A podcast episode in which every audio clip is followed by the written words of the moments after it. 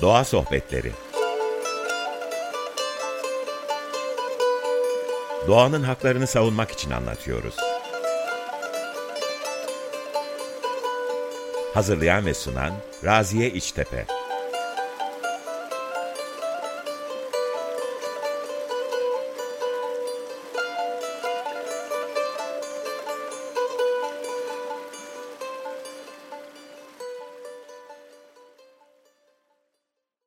Merhabalar, Doğa Derneği tarafından hazırlanan Doğa Sohbetlerine hoş geldiniz. Ben Raziye İçtepe.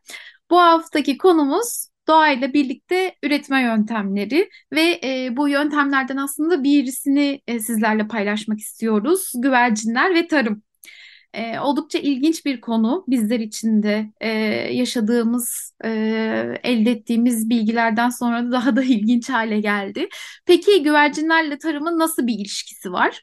Ee, aslında hep böyle tarım ve hayvancılık diyerek bir çatı altında e, konuştuğumuz zaman tarımı destekleyen e, hayvancılığın küçükbaş veya işte büyükbaş hayvanlar olduğu aklımıza gelir. Ama e, yaşadığımız bu coğrafya, biyolojik çeşitliliği ve aynı zamanda farklı habitat türleri bakımından büyük bir zenginliğe ev sahipliği yapıyor ve bu çeşitlilik de elbette e, hayatın her alanına yansıdığı gibi üretime de yansıyor, kültüre de aynı şekilde yansıyor.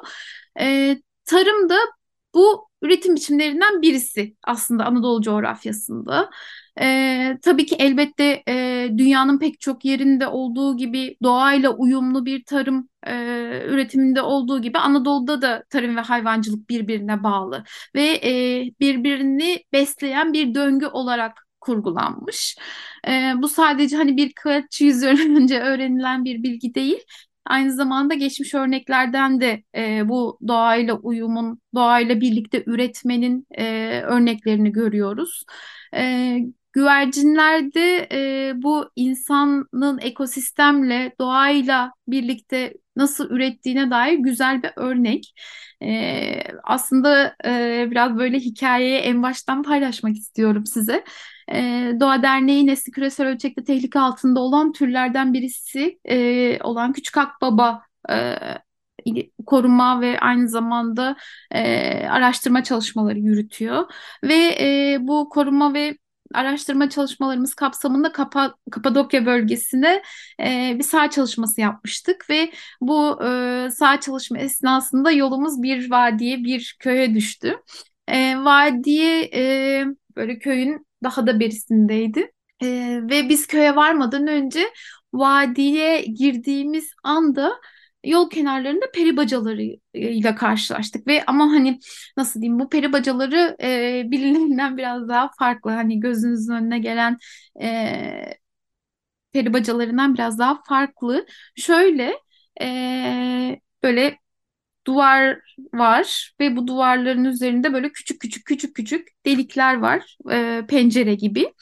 E, bu deliklerin etrafı da e, pencere gibi olan deliklerin etrafında beyaz kirece benzeyen bir malzemeyle sıvanmış.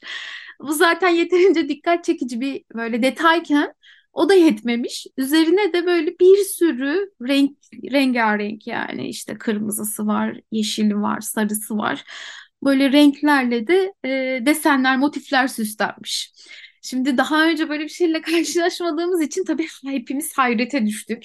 İşte durduk, fotoğraflarını çektik her açıdan, e, ayrıntıladık. Böyle e, bayağı bir vakit geçirdik incelemek için. Daha sonra tabii e, fotoğrafları çektikten sonra yolumuza devam ettik ve köye girdik. Köyde e, Tabii ilk sorduğumuz sorulardan birisi bu oldu. İşte biz yol boyunca böyle şeyler gördük. Bunlar, bu pencereler, bu delikler ne işe yarıyor? Bu yapıların kullanım amacı ne? e, diye sorduk ve tabii ki o bölgenin içerisinde yaşayan insanlar da hemen e, konuyu bildikleri için bütün bilgisini e, bizlerle paylaştı. Aslında e, yolda gördüğümüz o peri bacaları, küçük küçük delikli peri bacalarıyla güvercinlik deniliyor. E, ve e, özellikle Kapadokya bölgesinde e, oldukça e, yoğun olarak kullanılmış bu güvercinlikler. Kapadokya'nın toprağındaki verimi e, arttıransa bu güvercinliklerin içinden elde edilen e, güvercin gübreleri. Özellikle üzüm, kavun, karpuz ve e, işte tahıl yani hani buğday, e, arpa gibi ekinlere de e, bu gübre veriliyormuş. Hatta böyle e, iştahla anlatıyorlardı ki oradaki yaşayan insanlar işte tarlaya bu güvercin gübresini verince öyle bir yeşil olur ki e, yani canlı farklı bir yeşil olur ve dersin ki hani buna güvercin gübresi verilmiş. Öyle fark edersin diye anlatıyorlar. İşte e, ürünlerden bahsediyorlar. İşte güvercin gübresinin verildiği üzüm şöyle lezzetli olur, böyle güzel olur. Kavun karpuzun balından yiyemezsin falan diye böyle çok e, met ederek anlattılar. E, tabii e, alanda hani e, bu güvercinin gübresinin kullanılması için bir diğer taraftan da oldukça meşakkatli bir süreç var. O da güvercinliklerin yapım aşaması. E, uzun yıllar e, o bölgedeki insanlar güvercinliklerin yapımı için e, kuşların yaşam döngülerini gözlemlemiş ve yuva yapma eğilimlerini öğrenip güvercinliklerde de bunu taklit etmeye çalışmışlar. İşte e, güvercinliklerin e, en çok doğuya e, ve güneye e, baktığını gördük bu süre içerisinde. E, mesela hiç kuzey taraflara işte güneşin az gördüğü yerlere yapılmamış mesela ve e, yoğunlukla bu alan e, kullanılmış. E, özellikle e, bu peribacaların içerisinde e, böyle o bölgedeki insanların anlattığına göre kat kat kat kat e, oyuluyor ve oldukça meşakkatli bir e, süreç bu.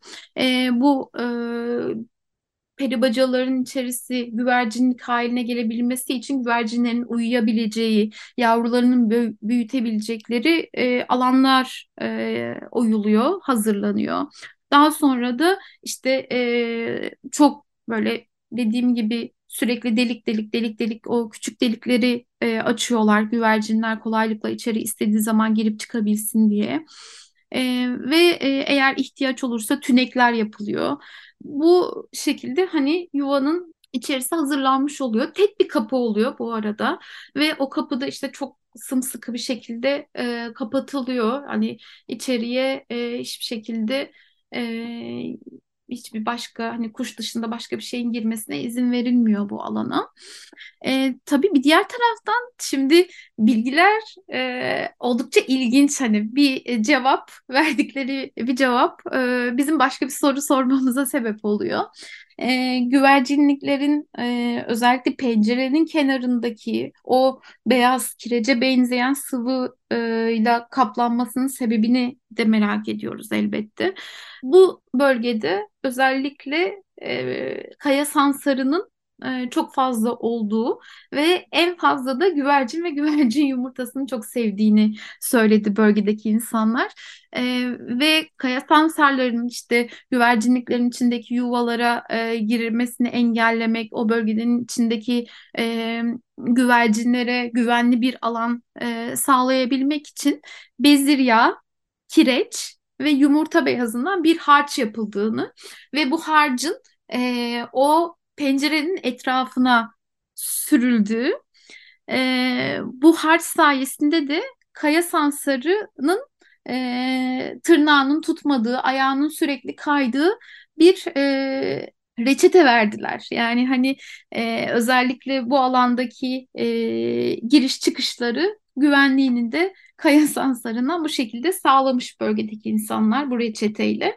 E, bir diğer taraftan tabii hani kaya sansarı e, için bunu yapıldığını e, söylüyorlar ama ayrıca şu bilgiyi de eklediler. Tabii bizim için kıymetli bütün bilgiler olabildiğince e, sizlerle de paylaşmak istiyoruz. İşte güvercinlerin beyaz rengi çok sevdiklerini, özellikle akşamın alacakaranlığında güvercinlerin e, giriş çıkış yaptıkları pencereleri çok kolay e, bulmaları için de aynı zamanda bu bir yön güzergah belirlemek için de e, bu, bu rengi, bu beyazı tercih ettiklerini söylediler. Bir diğer taraftan hani şunu da söylemek istiyorum. Tabii böyle anlatılınca zihnimiz hep acaba burası bir kuş hapishanesi mi? E, kuşların özgürlüğü e, ellerinden mi alınıyor şeklinde e, soru işaretleri gelebiliriz zihninize. E, kuşlar aslında tamamen özel. Biraz önce de söylediğim gibi insanların çok uzun süre kuşları, güvercinleri gözlemleyerek, yaşam döngülerini öğrenerek onlara e, bir işte yuvalarını yapabilecekleri, yavrularını büyütebilecekleri, gece güvenle uyuyabilecekleri bir mekan sağlamış sadece. Zaten hani pencereler konusunda verdiğim bilgiden de anlaşılacağı gibi tamamen özgürler. İstedikleri zaman geliyorlar, istedikleri zaman çıkıyorlar. İsterlerse o alanı terk edebiliyorlar. Yani tamamen onlar güvercinin kendi e, kararı. E, güvercinler e, bu güvercinlikler yapıldıktan sonra tabii ki işte e, güvercinler bu alanı seçiyorlar, yuva kuruyorlar ve orada bir yıllık bir döngüsünü tamamlıyorlar. E, bu döngüsü tamamlandıktan sonra özellikle kış mevsiminde e, insanlar e, yani o güvercinliği kim hazırladıysa, kim kullanıyorsa o kişi yılda bir kere giriş yapıyor güvercinliğe. Ee, özellikle hani kış mevsiminde ve güvercinlerin yavrularını uçurduktan sonra e, bu alana girebiliyorlar. Rahatsız etmemek ve kuşları korkutmamak için bu zaman seçildiğini söylediler. E, ve e, güvercinliğin tabanında biriken gübre e, toplanıyor, temizleniyor. İşte kırılan tünekler, yıkılan tünekler varsa onlar onarılıyor, yeniden yapılıyor. Aynı zamanda bu e, işte yağan yağmurların içeride biriktiği küçük böyle su çukurları var. O su çukurları e, güvercinlerin su ihtiyacını da giderdiği yerler. O su çukurları temizleniyor. Yine e, kırılan oyuklar varsa yeni oyuklar ekleniyor her şey e, temizlendikten, düzenlendikten ve bakım işlemi tamamlanınca kapısı yine örtülüyor. Bir seneki son, e, bir sonraki seneye kadar da hiç açılmıyor. E, tabii elde edilen e, o gübre ailenin bağına, bahçesine, e, ekin tarlasına yetecek miktarda bir gübre çıkıyor. Tabii biraz önce de söyledim bizim merakımız e, konuyla ilgili e, bitmek bilmedi ve e, işte hani pencerelerin girişlerinde e, ilk başta da söyledim böyle motifler, desenler gördük ve e, hani neden böyle bir şey çizildiğine dair e, bilgi almak istedik. Şimdi ilk gördüğümüz renklerden birisi kırmızıydı. Bayağı hani e, topraktan elde edilen bir kızıl renk olduğu da çok belliydi. Onun ismine de yoşa deniliyor e, o bölgede. Demir oksit e, özellikle bir e, toprak kilden bir top yapıyorlar ve e, özellikle o yoşa e, isimli kırmızı toprak topla desenler çiziliyor. Yine e, mesela işte kalabakı denilen o bölgede bir ot var. Ee, işte nazarlıkların çizilmesini de çizmek için kullanıyorlar mesela. Yine üzüm kurusu özellikle e, kırmızı renk verdiği için e, bereket anlamına gelen nar mesela en çok çizilen desenlerden birisi. Yine e, bereket ve bolluğu sembolize eden buğday başağı da e, çizimler arasında. Onu da e, yine o sarı, hafif sarı yeşil arasında bir renk var. Onu da çehre otu dedikleri bir otun e, kendisiyle çiziyorlar. E, daha sonra yine taze cevizin yeşil kabuğu var. Onu da e, yeşil renk veriyor. E, ve onun içinde işte hayat ağacı e, motifi çiziliyor daha çok. E, ve e, hani sadece şu an hani burada aklıma gelen birkaç tane örnek motif verdim. Bununla ilgili özellikle o Kapadokya bölgesindeki güvercinlikleri ziyaret ederseniz zaten e, oldukça farklı renk ve desenleri de e, gör, görebilirsiniz o bölgede. Hmm, bununla birlikte tabii e, şimdi her şey buraya kadar çok keyifli, çok güzel ama günümüzde ne yazık ki e, bu güvercinliklerin e, örnekleri giderek azalıyor bölgede. Özellikle peri bacalarının e, olması sebebiyle bu alanlar turizm e, faaliyeti gösterilen alanlar olarak kabul ediliyor ve sit e, koruması altına alınıyor. E, bu alanlar tabii ki yani en büyük e, burada sorun aslında bu alanları koruma altına alınırken o bölgede yaşayan hali hazırda devam eden kültürün de aynı şekilde koruma altına alınması gerekiyor. E, tabii böyle e, bir işlem yürütülmediği için de bölgede e, buralar peri bacalarıdır, buralara insan giriş çıkışı yasaktır denerek yasak olmasıyla beraber insanlar güvercinliklerine erişememiş ve e, güvercin gübresi e, artık hani çok çok az belki bölgede e, bir elin e, parmağını geçemeyecek sayıda e, azalmasına sebep olmuş.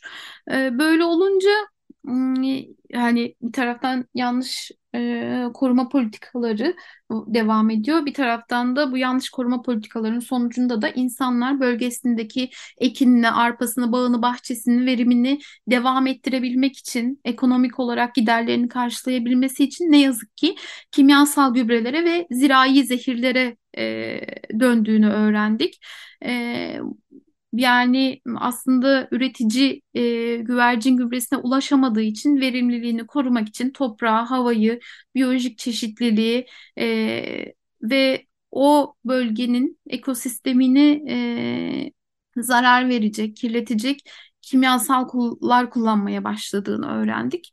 E, bu da tabii o bölgenin içerisinde e, hem kültürel anlamda hem e, biyolojik çeşitlilik anlamda e, büyük bir e, yok oluş bir diğer taraftan. E, elbette hani bununla beraber aslında yapılabilecek e, pek çok e, yeniden canlandırmak, yeniden bu alanlardaki e, güvercinlikleri kültürüyle beraber, e, yaşam döngüsüyle beraber e, o bölgede yani tekrar geri döndürmek mümkün. E, tabii biz bu güvercinliklerle ilgili e, böyle bu örneği dinleyince daha daha da merak etmeye başladık. Peki hani Anadolu'nun başka nerelerinde e, bu örnekler olabilir diye. E, ve Diyarbakır Hevsel Bahçesi girişiminin kurucusu Şehadet Çitil sayesinde Diyarbakır'da da buna benzer bir örnek olduğunu gördük.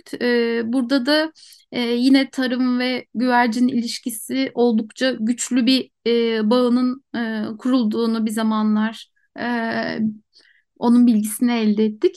Ve bu bilgi tabii çok ilginçtir. Mesela Diyarbakır denince aklımıza hep böyle karpuz gelir. Ve e, bu karpuzun ünü, şanı aslında güvercin gübresinden e, geçiyormuş. E, Türkiye'de e, Dicle Nehri'nin hemen kenarında e, Dicle'nin taşıdığı alüvyonlarla e, zengin kumlu topraklarda en lezzetli, en böyle iri denilen karpuzların yetiştirilmesi için borahaneler e, yani güvercinlikler e, gerekiyormuş. E, Diyarbakır'da e, yani hani biraz önceki bahsettiğimiz Kapadokya bölgesindekiler de yabani güvercin. Diyarbakır'daki e, boranhanelerdeki e, güvercinler yani oradaki güvercinliklerde yaşayan e, güvercinler de yabani. Ve e, Diyarbakır'da güvercinlere Boran ismi veriliyor.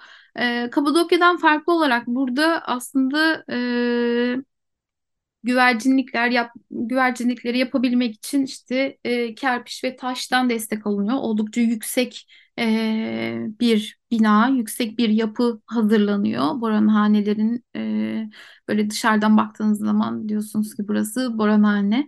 E, ve e, bu inşa ediliş e, bittikten sonra yavaş yavaş içerisini de güvercinler için hazırlanmaya başlanıyor. Orada da işte söğüt dallarından e, sepetler örülüyor. Bu sepetler duvarlara asılıyor. Bu e, sepetlerin asılma sebebi aslında güvercinlerin içeride işte yavrusunu büyütmesi, yumurtlaması, yavrusunu büyütmesi için bir alan açabilmek, bir alan hazırlayabilmek. E, ortalama e, bir boranhanede yaklaşık 500 sepet e, bulunuyor.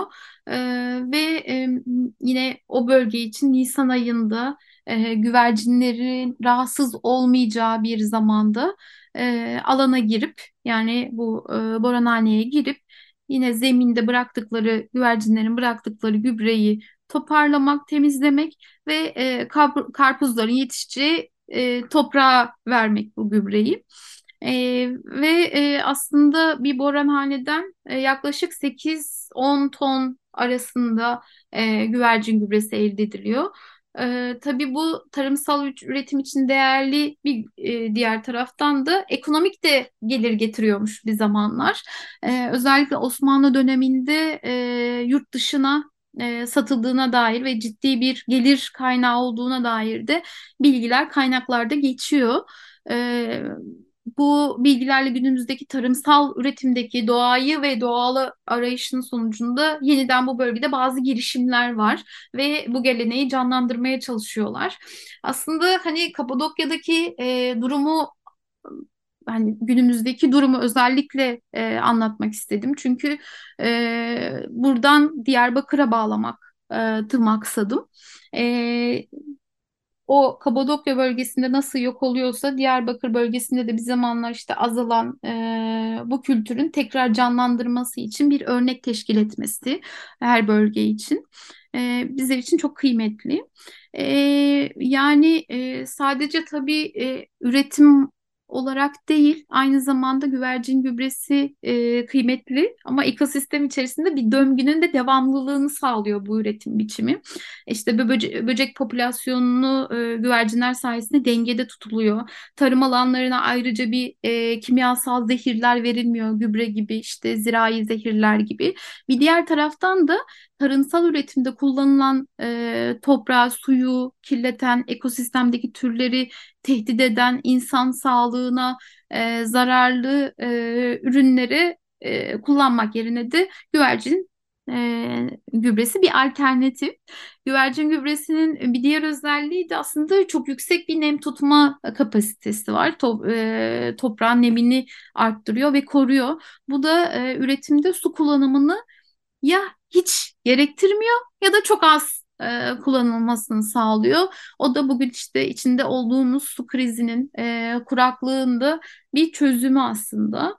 E, bunlarla beraber elbette e, günümüzün hani küresel sorunlarına çözüm olmakla birlikte güvercinlerle Anadolu'nun çok e, sımsıkı bir bağı var. Çünkü güvercinler e, Anadolu halk inançlarında kutsaldır. Zarar verilmez, avlanmaz, yuvası bozulmaz, e, yaşadıkları alana bereket verdiğine, o alanı koruduğuna inanılır. İşte hatta e, bazı efsanelerde ve masallarda e, denir ki güvercin su pınarlarının koruyucu kuşudur. Bugün aslında sizlerle böyle kısacık bir zamanda paylaştığımız bilgilere göre aslında sadece suyu korumuyorlar. Suyla birlikte toprağı koruyorlar, diğer türlerin yaşam döngüsünü koruyorlar, bizlerin sağlığını koruyorlar ve böyle bir gücü var şu an, koruyucu bir gücü var. Anadolu tarım kültürü birçok e, bizleri bugün e, sürgü, sürdürülebilirlik, işte bu çalışmaların devamlılığını sağlayabileceğimiz şeyler neler olabilir, iklim krizine hangi çareyi bulmamız lazım gibi e, böyle bir soru yumağının içinde sürekli dolanıyoruz. Aslında bu soruların cevaplarına hem o bölgeyi, e, ekosistemini, su kaynaklarını, toprağı, havayı, diğer türlerin yaşam hakkını koruyabilecek e, muazzam cevapları var.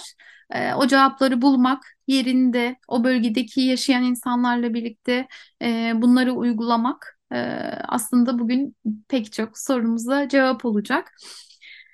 E, bugün bu konuyu konuştuk. Umarız bunlar gibi pek çok ipuçlarını e, bulur e, ve sizler de bizlerle paylaşırsınız. E, şimdiden teşekkür ederim dinlediğiniz için. Başka bir doğa sohbetinde buluşmak üzere. Hoşçakalın.